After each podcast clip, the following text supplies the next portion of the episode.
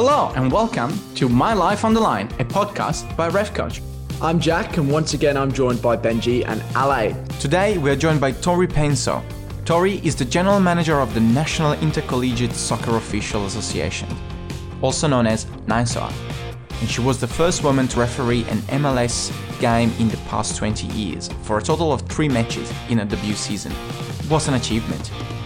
In today's podcast, we talked about what NISOA is and how it gives alternative pathways to match officials in the United States, which I found really interesting. It's so different. Yeah, completely different to what we have here in Australia. We also talked about her journey to the MLS and obviously her debut game, how she felt, the emotions, and, and how it's gone since then. And we also talked about her life as a mum, you know, possibly the biggest challenge in her life, having having three kids and our mindset of leaning in. And what I really loved was her mindset of saying yes to opportunities and then figuring the other stuff out later. Yes, we can do it. Okay, now how do we figure it out? I really like that mindset. I really, really like that attitude. Absolutely.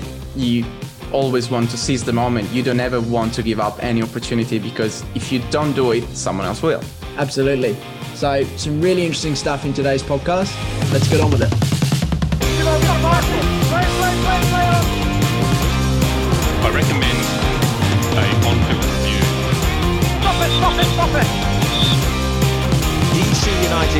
Stand by to get us underway. The referee is Tori Penso.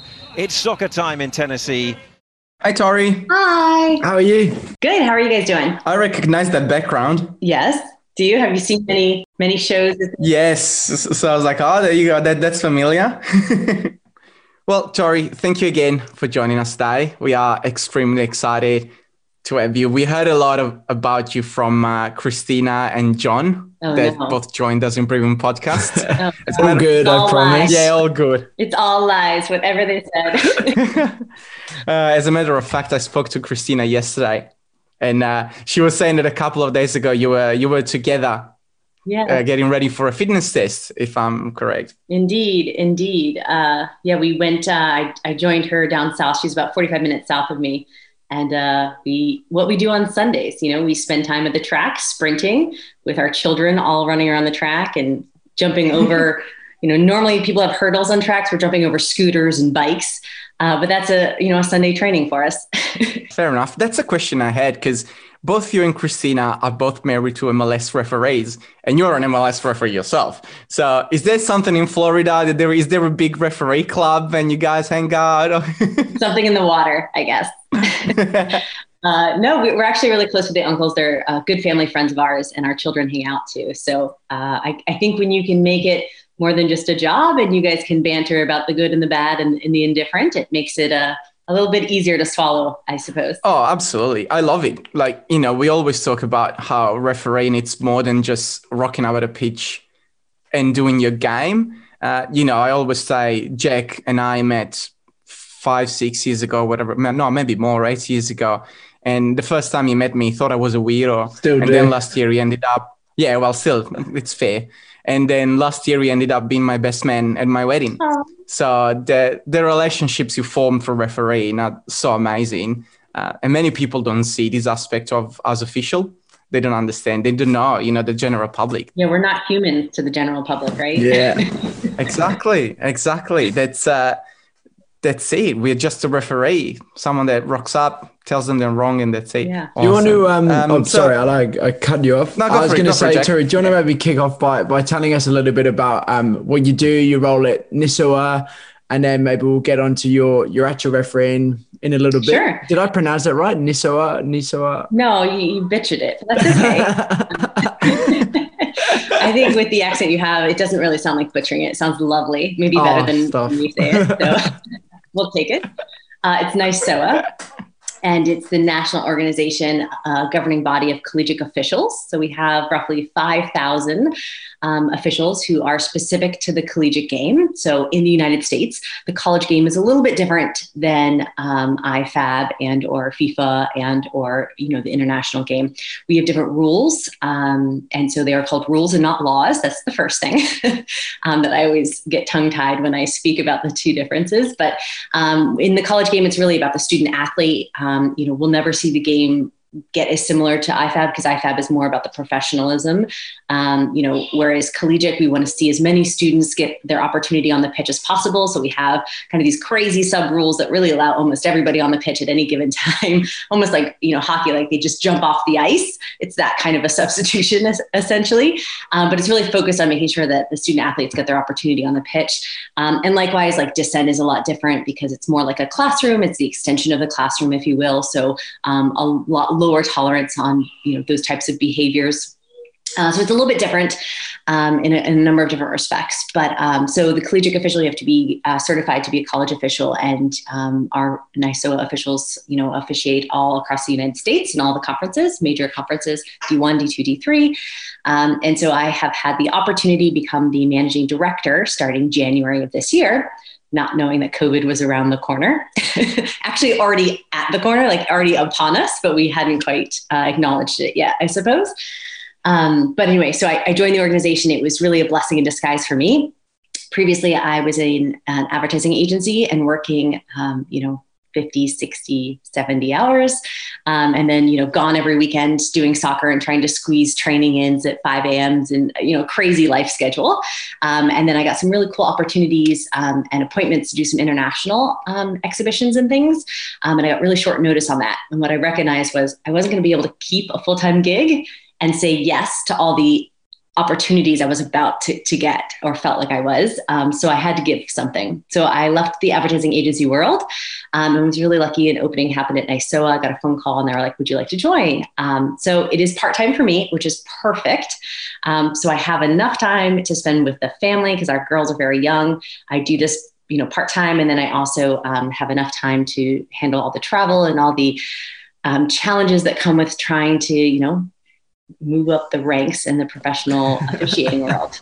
So Very that's good. it in a nutshell. And so, so how big was the shock when? So you started in January, and then um, when when did COVID hit the states? Here it was kind of around March. I remember the last game I refereed was in March. Was it around the same time? Yeah, March is when we kind of shut the doors and, and, closed everything off. So, so how did you go? You know, you had a, a really enjoyable first month or two. You thought, oh, you know, find your yeah. feet. This is great. I like this role, and then bang, football or soccer has, has stopped.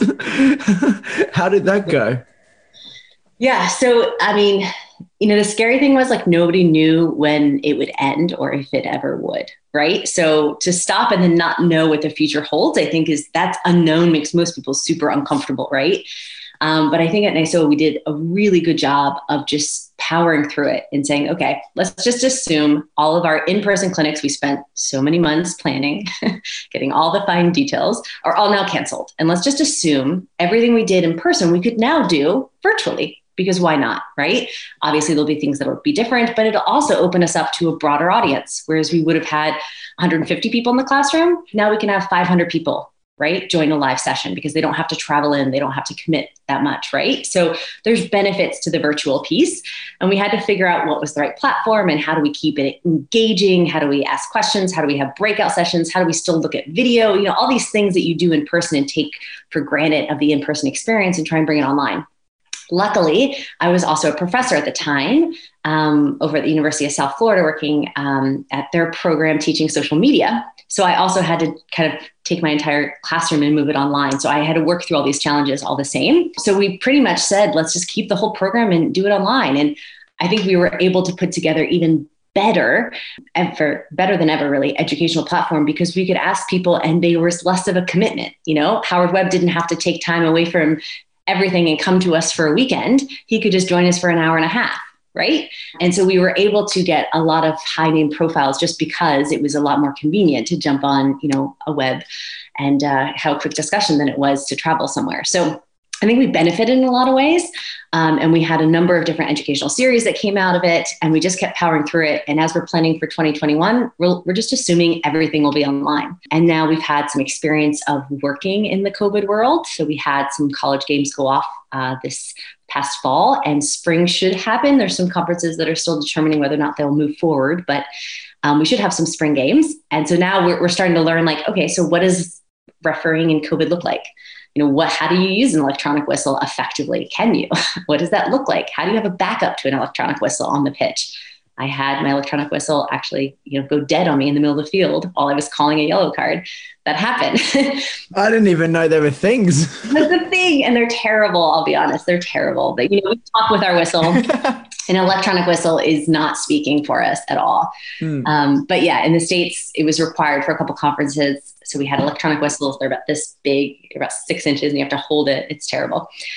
But um, yeah, so things like that. And then how do you? We used to like carpool with our crews, but now that's you know incurred risk so let's not carpool with our crews so things like that um, but anyway all to say we were able to um, hopefully put together some learnings and then you know come january february we'll be putting out some covid best practices to help people as they look to get back on the pitch in this very weird world we're in Cool. And obviously, you know, we've seen some of the guests you had, and you mentioned some that it, it's been a phenomenal, uh, phenomenal lineup you've managed to put together.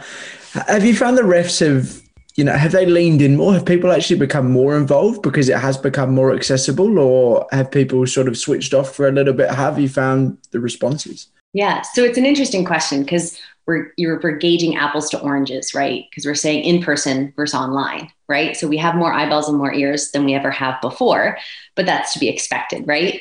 Because we're not expecting them to come in. So it's hard to compare, I would say. You know, my hope moving forward is that NISOA as a governing body, you know, we used to be you know, referees would just come out for a paycheck. And our hope is that we're getting more young, aspiring officials who want to learn, who want to get better, who are ambitious and want to maybe use the college game as a platform to get to the professional ranks. And that's how I did it. That's how a lot of others have.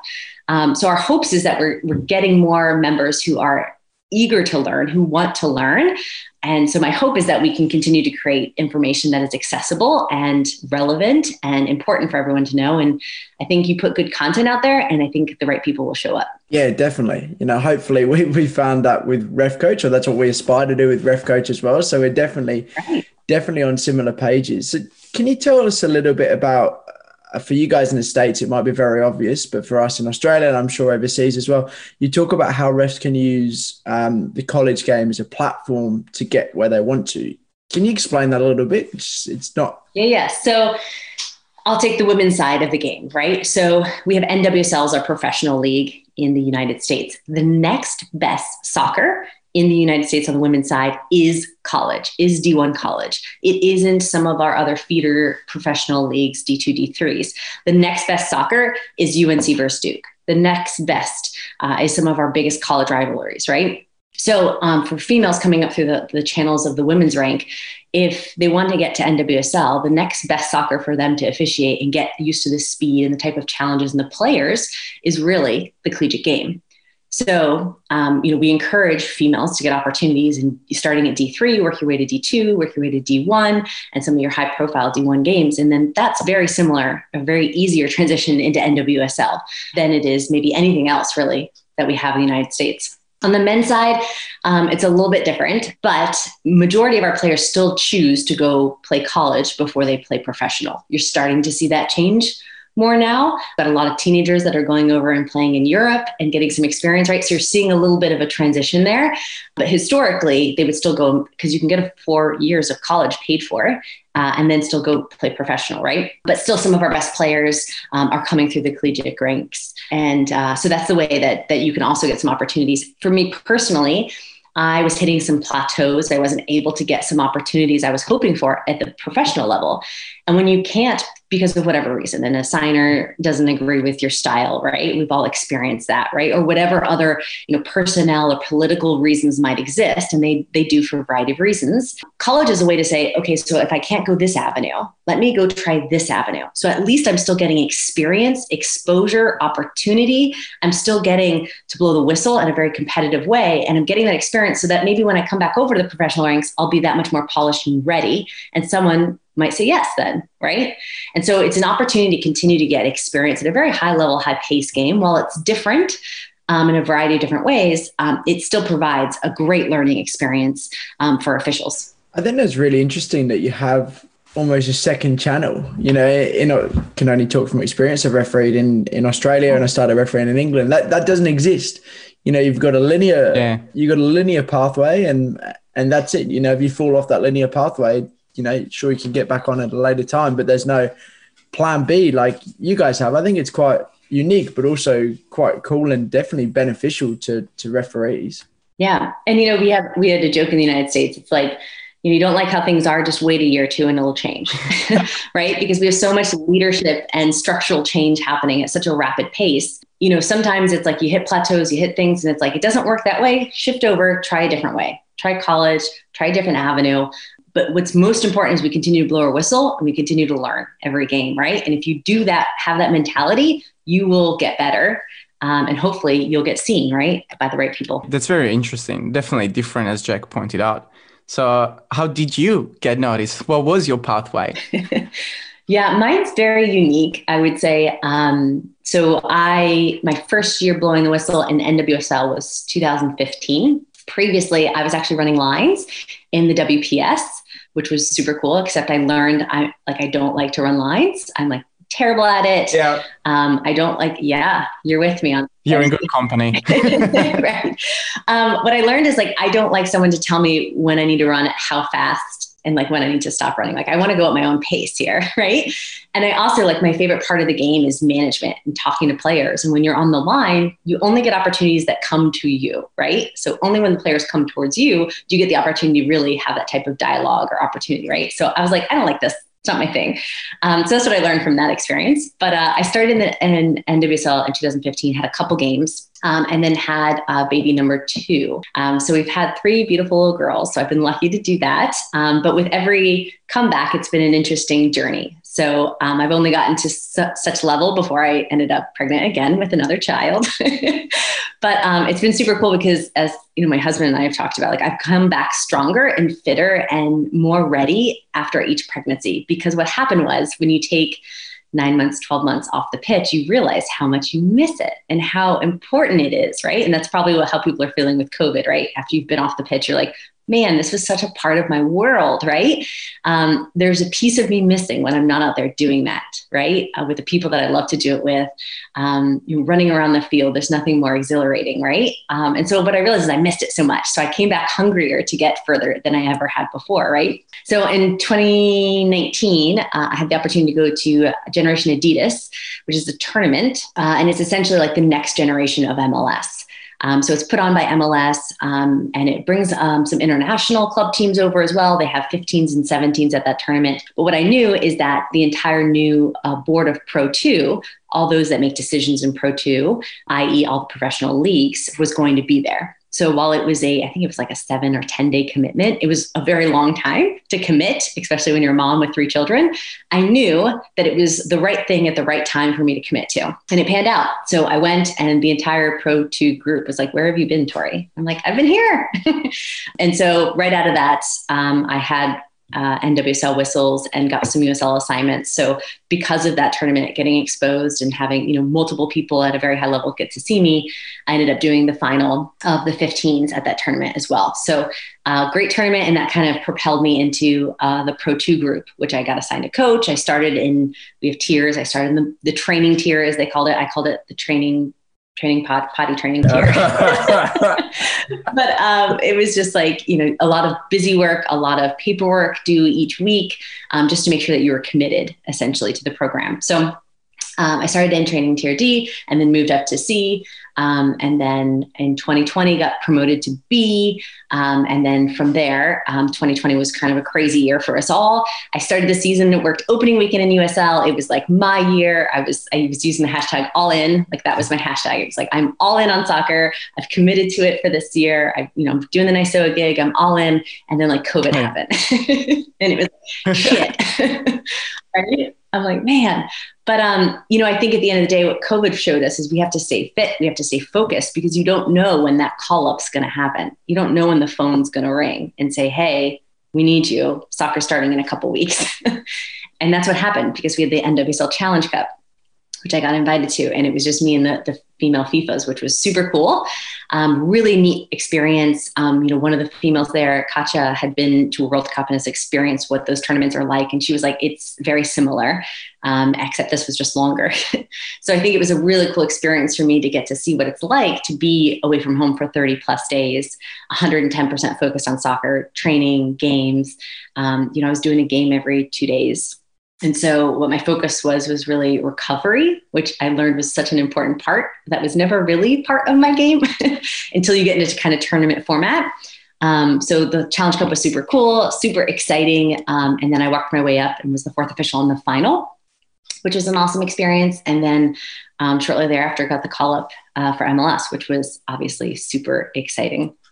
Yeah, starting, uh, you know, like a good social media teacher from the hashtag all in. Well, you got it spot on to start uh, to start the year because obviously then that happened. So, how was it? How was? Did you get a call from Webb? Did the, the phone ring? Did the did the big face of our web pop up on your iPhone and went, "How is calling?" you don't know, no. And when you say it like that, it sounds very anticlimactic. What actually happened? I got an email, as assignments do. You know, what I will commend the the leadership team at Pro for doing is they didn't make it a big deal. Like there was no mention of this being some type of monumental moment for the league or for anybody. It was just like, "Bing, here's your assignment." Here are the things. Like it was just like another game assignment, which was kind of cool. But there's this awesome video my husband has because he was so kind to record me. Um, but I got the notice, and um, the guys actually had been pinging me about it. They're like, "Hey, have you gotten a game yet?" And I'm like, "Guys, knock it off!" Like, I think they all had a feeling it was coming. Where I was like, "I don't see this coming anytime soon. Stop being a bunch of jerks. Like, guys, knock it off," you know. And I was just actually replying to a guy who texted me. He's like, Hey, did you get an assignment? And I'm like, no, man, like you guys knock it off, right? Like I was in the middle of texting him like this really nasty message back, like leave me alone, right? And sure enough, Chris yells from the kitchen. He's like, hey, you got an assignment. Like, oh, okay, let me check it out. Assuming it was another fourth official, I looked at it and I was like, oh my gosh, it says referee. And I literally like leaped off of the couch and just started like dancing around the house. And he videotapes me and it's very embarrassing. Um, but I do get some ups. Like I have some leaps in that. That is very impressive. But uh, yeah.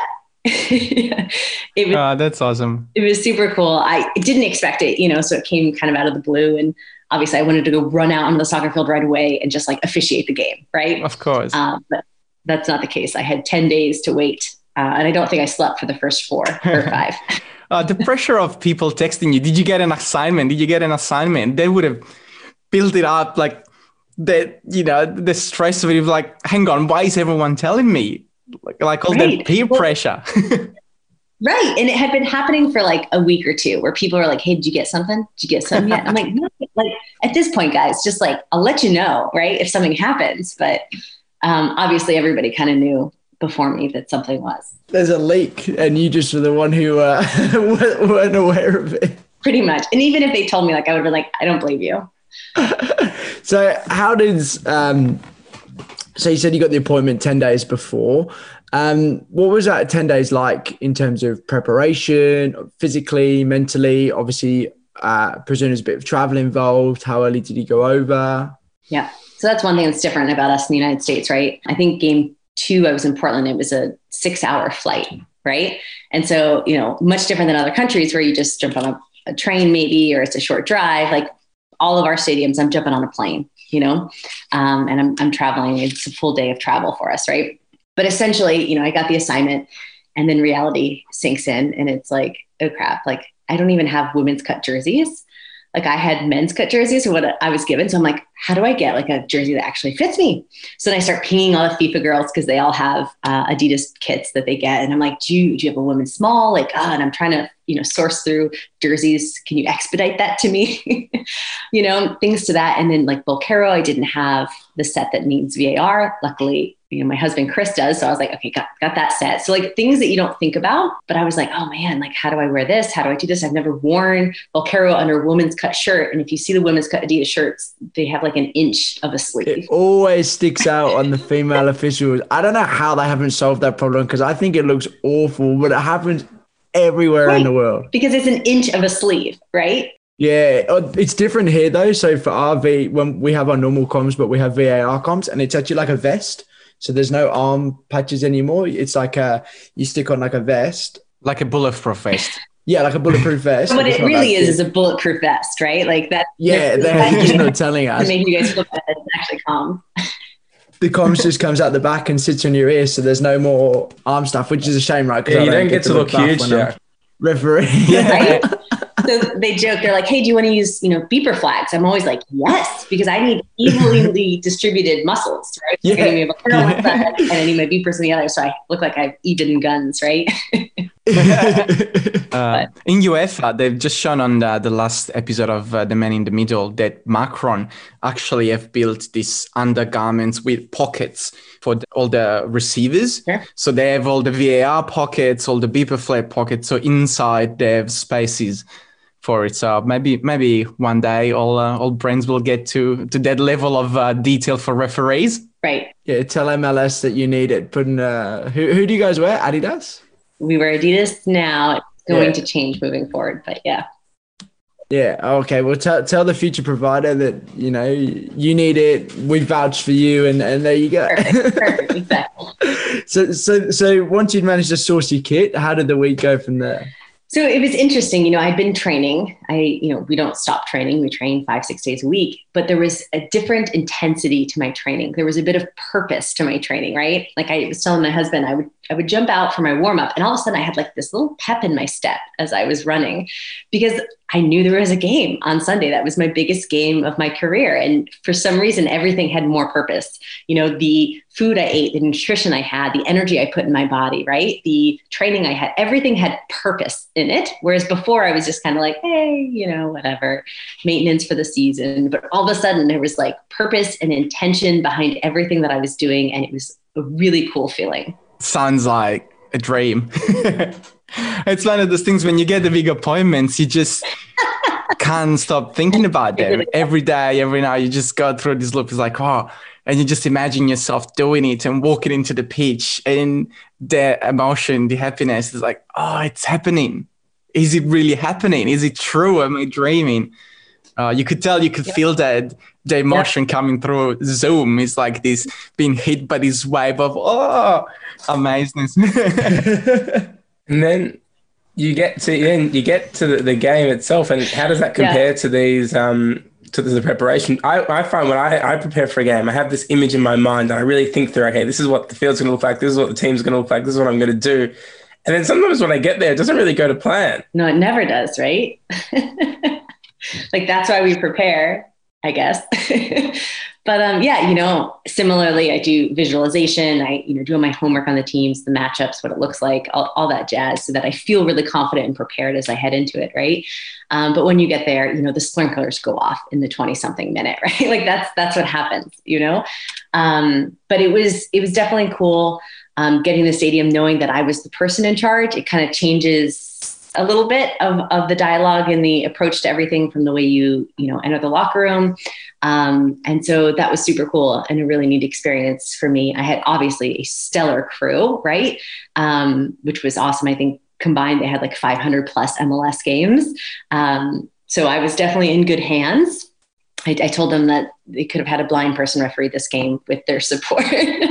So uh, that was great to have that level of you know power behind me, which was super cool. But, you know, throughout the day, even I was getting messages and emails and texts, you know, from across the world of people. And it was overwhelming, I would say. I think some of the highlights were, you know, my peers, even some of the guys who worked in the league, the Jairs, the Ish, the Kevin Stotts of the world who said, you know, not just good luck, but like, good luck, you deserve this, you've earned this, you belong. Like those types of sentiments from my male counterparts were really powerful for me because it's one thing to be you know absorbed you know and say that that pro leadership thinks you deserve but it's another thing to say that your peers acknowledge that you deserve it and have earned it i think that was really cool it also taught me something that I will do forever for for guys on their first games is reach out and say you've earned this, you've deserved this, welcome because it just really was very special to hear it from my peers. But then obviously, you know, Kari Seitz and Mark Geiger sent me a really nice note the day of the game and just said, you know, you do you.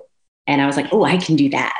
right. Like that was the best advice I had. I was like, oh, okay. Like I'm worrying about all these other things. And he's like, you just do you. No one else can do you. And you just do it. I'm like, yes, I can do that, you know? And so that put me a little bit at ease. He also said it didn't have to be perfect, it just had to be good. And I think as officials, we want it to be perfect, right? And we strive so much for perfection.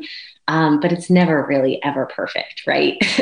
um, but it's that striving for perfection and that hunger behind trying to get to that perfect match that I think keeps us all in this crazy game uh, that we love so dearly. But yeah, so when I got there at the game, you know, there were no fans, so that was just an eerie you know effect of covid that we all have to deal with. You don't have that extra adrenaline. But i will say i think it makes the games a little bit more slower a little bit more paced um, like I was ready for like balls to the wall, right? Like I was like physically prepared to just like run my ass off until like I passed out in the locker room, right? And the game was not at all at that level of pace, right? So I was a bit taken back, I would say. I was like, oh, okay, this is like a jog kind of thing with a couple sprints. I can do this, right? So it wasn't physically demanding at all. It definitely was mentally, you know, I think not knowing any of the players. I'm new. Nobody recognizes me. No one knows who I am. You know, uh, we had an interview with one of the Major League Baseball umpires in our recent NISOA Fireside Chat series. And he said something that really sat with me. He said, you know, when you get to the next league, when you get to that next level, it's not a destination. It's not something that you put a flagpole on and you're like, hey, I made it it's now this whole new step, right? Where you have to work all over again because nobody knows you. You haven't built any clout here and you have to like start all over essentially. and I was like, very true. Like, here I am, like, I made it. I put my flag flagpole down, like, I'm here. And it's like, oh shit, no, you have so much more work to do, right? And you know, nobody recognizes me. All the clout I had built up over the last couple of years in USL, all those guys trusted me. We had built a good rapport. Now I'm in a league where none of these guys know me, and it's really about you know building that credibility as quickly as they can. And so uh, there's a different edge or, you know, way you approach the game when that's the case, right? So I came out there and, you know, blew the whistle. I think once you blow that whistle, everything settles, right? And you just focus on the game at hand and the task and making the next decision right, uh, whatever that decision is. So that's kind of how it went. We're really excited to have launched the Ref Coach members area on the website. We're going to be putting loads of fun, exciting, educational content on there. So you need to become a member. Head to the Ref Coach website, refcoach.org, to sign yourself up. I guess it's super interesting. It's still um, the full professional game. It's on TV, the high stakes, but you're in there, and I, I can't really imagine what it's like without without the crowd. It could almost feel like the most competitive game of, of park soccer, or that it must have been the weirdest feeling to have been in such a still such a serious and highly competitive environment, but you're you're really just hearing the players and, and the coaches. Yeah, I mean, there's a clip of me during a corner kick where you can hear me loud and clear in the comms, right? That the TV picks up, and I'm like, oh my gosh. But you know, sure enough, I'm yelling at the guys, and I'm saying, I'm right here, knock it off. I'm, you know, and and people gave me accolades for that, and the player management. And I think it actually gave benefit to the referees, I think, in a lot of places, because you know most of the media and general public don't realize how much communication we have throughout the match, throughout the game, right? Typically, you know, a small card doesn't pull out of my pocket unless I've told them, let go, let go, I'm right here, right? Like I've tried to prevent that foul from occurring, and then they still do it, right? In which case, here's your card, right? Um, but I don't think the general public understands that or recognizes that. So I think the quiet stadiums has given us a little bit of benefit, a little element, um, shown off a little bit of our personalities as officials. So there's that benefit. Um, but I do think it is it is a bit eerie, um, and I am excited to get back to having some fans in the stands. That's for sure. I think what you just said is a really good point. We saw it in Australia, and I'm not sure if, if the clip or the video made it over to the States, but Jarred Gillett, who was our best referee here, moved over to the UK and referees in the championship. In his last game, um, they published the, the comms or they clipped up the comms and did a really cool, it was about three or four minute video. And I had so many of my friends who are football fans but don't know anything about refereeing go, wow, like, is that what happens on the pitch? You guys talk to the players so much. Like, I didn't know this happened. I was like, yeah, this happens every game. And Jarred's brilliant at it. So he, you know, it looked fantastic. But I was like, yeah, every referee does this. This is what our bread and butter is. You guys just never see this.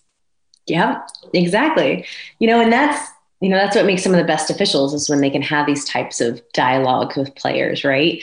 And being able to communicate effectively in short bits of, of time right? You don't get a lot of time to sit down and have a cup of tea with them but you know rather your short quick little bursts of information to try and you know defend the call that you maybe did or didn't make or to prevent something from future happening. If you recognize there's a fire between two guys and you can just go by and say i'm watching it. Knock it off I'm aware of it, right? And all of a sudden they're like, oh shit, right? And so it's that kind of stuff that makes the difference uh, in some of the higher level officials, I think for sure. How was the coming down of that game?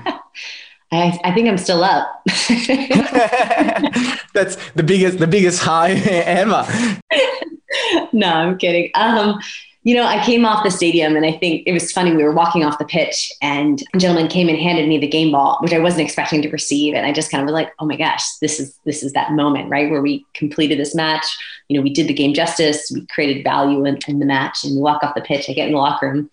I looked at my teammate, I was like, I don't want to leave the field. like I was like, I don't want to go. Like, do I have to leave now? can I just stay here? Can I sit in the middle of the field and just soak it in for a moment? You know, just get some more added time. We'll play. We'll play 20, 20 minutes of added time. Yeah, I can do it. yeah. We're just gonna keep going. We're gonna pl- play all night. I know a ref in the UK who was fourth official and got into the middle of at a level he'd never played before, and he played like 15 minutes extra time. And at the end of the game, was asked why, and he goes, "I was enjoying myself so much, I didn't want it to end." oh, it's too much. Too funny. Uh, I guess we could do it. you could have done that too. When your fourth official puts up 17 minutes at a time and everyone looks like, what, what the hell's going on? oh my gosh. But it didn't end, did it? You, you've you've kicked on. You, you've you've had some more games in the MLS, and uh, presumably this is just the beginning of things for you. Yeah, I mean that's the hope, right? Um, you know, came back in the locker room, had some tears straight down my face. You know, my team kind of all embraced me. I think that's when the moment kind of hit me of how significant it was. Um, you know, I had some of the guys on my crew reach out to me and say it was the the most monumental game they had been a part of in their personal careers, right? Which I thought was super cool as well. So it was just overall a really cool moment. You know, getting that text message from Howard Webb after the game that was like, "Welcome to MLS." I was like, "I'm here." Ah, uh, goosebumps. right? welcome to MLS. I was like, wow, yeah, I'm here. I, I made it. Right. And um, now the hope is, can I stay?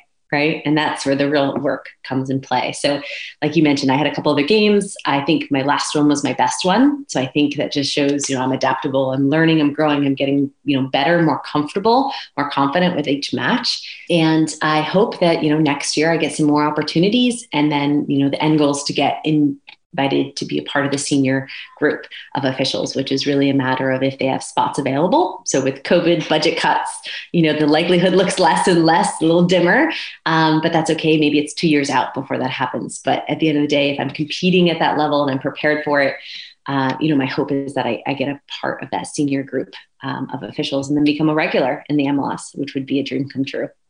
Awesome. How cool would that be? Yeah. Changing tack a little bit, I'd love to know how, you know, you've mentioned you had to take some time off uh, as you're having your kids. And obviously, you juggle three kids, your husband's an MLS referee as well. How on earth does that work? I mean, I, uh, it's similar to what we talked to Christina about, but how do you do that? Yeah. No, it's interesting. You know, uh, I was told coming up from some pretty high level females that you can't have children and do this like it's you can't. And i was like oh but i want to right? Like i love soccer. I want to keep doing this but i also want to have a family right? And so i want to. Can can we make it work right? And i think having a partner like chris who understands and shares my passion right? And like likewise i do him. So you know when he's gone for a three day trip or you know a seven day camp or a five day camp plus a three day trip for for you know a 10 day spill i understand why. You know i'm not sitting there going you know getting angry at him or shooting him nasty text messages or something of that nature that we do in relationships just because we get emotionally wrapped up in it. But rather i'm supporting his passions and i know why he's there. And if he could be home he would be home. But instead he's there getting the education that he needs to excel in his career. So i support him. And likewise when i get an opportunity um, you know we've always empowered each other to say yes right? When it's something big, we say yes, and we'll figure out the details later. We'll figure out the childcare. We'll figure out my mom will come, you know, his sister will come. We'll get a nanny. We'll figure out the childcare, but let's not let that be a reason we say no, right? So if we get a really cool opportunity, let's say yes, and we'll figure out the details later. And that's kind of been our mantra. And we've always, you know, knock on wood, we've always figured it out, right? And we had, you know, full time nanny We'll probably have a full time nanny again next year. And it's very difficult to find a nanny to say, hey, you know, it's not an eight to five Monday through Friday kind of gig. it's kind of crazy, weird hours and it's overnights and we get 10 day notice on shit. Are you cool with that?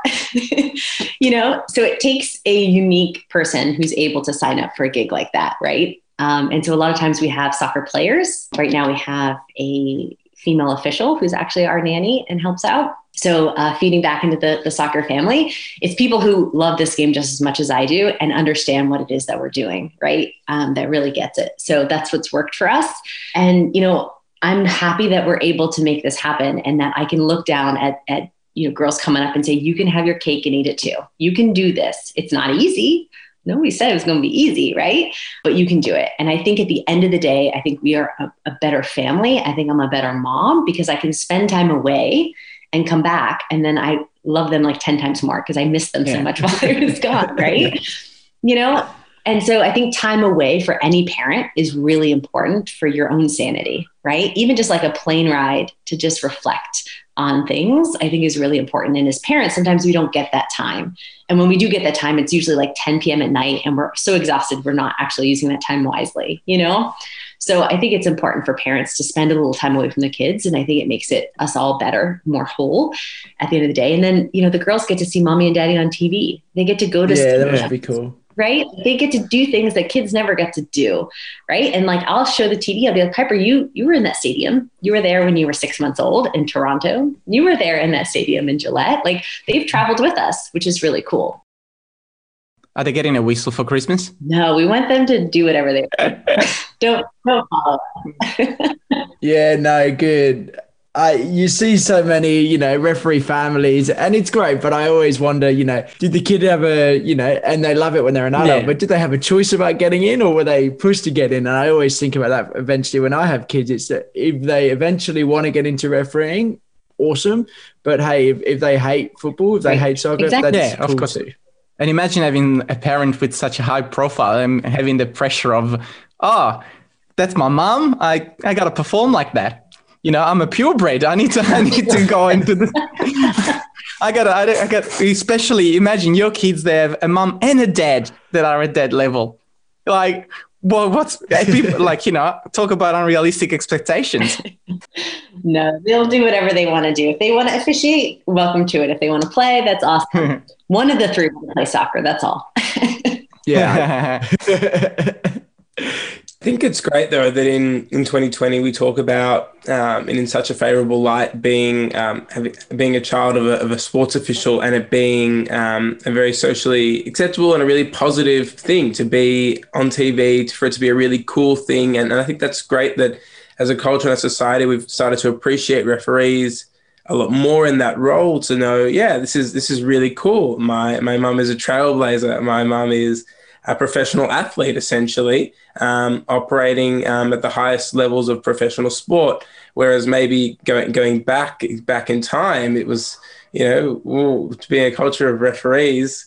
Oh, I, I, don't know about I don't know about that. That's just someone who goes out and, and causes chaos and is a strict enforcer. And I think that it's really positive that we can have this conversation and say, yeah, the changing image of a referee is these these cool humans that are going out and doing cool things. So that's really exciting. And hopefully, referees and, and being humans um, and being able to have like the journey that you've had continues for referees going forward as we become a, a completely accepted part of, of the modern yeah, game. Absolutely. You know, I'm, I'm on a panel next week, actually this week, later this week about um, officiating as a career and it's careers in soccer. And they included officials as, you know, having a voice on the panel, I think is just amazing. Right. And I'm like, thank you for having officials as part of this panel. When we think of soccer, it's not just you can be a coach, right? You can also be an official, and this could be a career path. You know, there's not today a full time female official in the United States um, who gets paid a salary to officiate. I hope that changes in the next year or two. I'm here to, to hopefully break that ceiling and make that happen. And if not for me, then for someone behind me. But um, the hope is that's very near and it can be a full time position for us and it can be a full-time job and i think that is um, very much exciting that it can be a career and one like you said that we can look positively at where you know i get to do something i love in amazing arenas travel the world um, get to be on the pitch with some of the best players in, in the globe and be able to compete um, at that level and be able to maintain fitness and technical knowledge with them, I think is, is just such an adrenaline rush for me. Tori, it's been great talking to you and, and learning about how you've overcome different hurdles in your life. You know, you've come back from having kids three times, which is incredible. And now you've become the first female referee in the MLS for, for 20 years. You know, you've made your debut and the emotions and everything that went through that. I think what I really love though, I always have, I guess, a, a takeaway. And it was what you touched on about 10, 15 minutes ago, which, which you and your husband have this attitude of just say yes and we'll figure out the rest of the stuff later. I love that. I'm to when I talk to my girlfriend, she always goes, "Oh, how was the podcast?" And that's to be the the one thing that I say. Hey, Tori talked about this. I think it's great. It was really interesting. So, so thank you for sharing that. Um, you know, that's a great personal takeaway for me, and I really appreciate you giving your time to talk to us. We've learned a lot, and hopefully, the ref coach community have enjoyed this chat. And I know we have a lot of Nis- Nisoa, I'm saying it correctly this time, Nisoa officials on the group. So I hope that they they get something out of this. So, so thank you very much. We really, really appreciate yeah, it. Yeah, no, this is a wonderful experience for myself. And thank you guys for making the best of, of the COVID world and putting together some really awesome content so that officials across the world can learn and grow and, and have something to keep them motivated during this very difficult time. So thank you guys for all that you do. This is super awesome. Thank you, Tori. It was a pleasure. Awesome. Thanks, Tori. Best right, of luck. Care.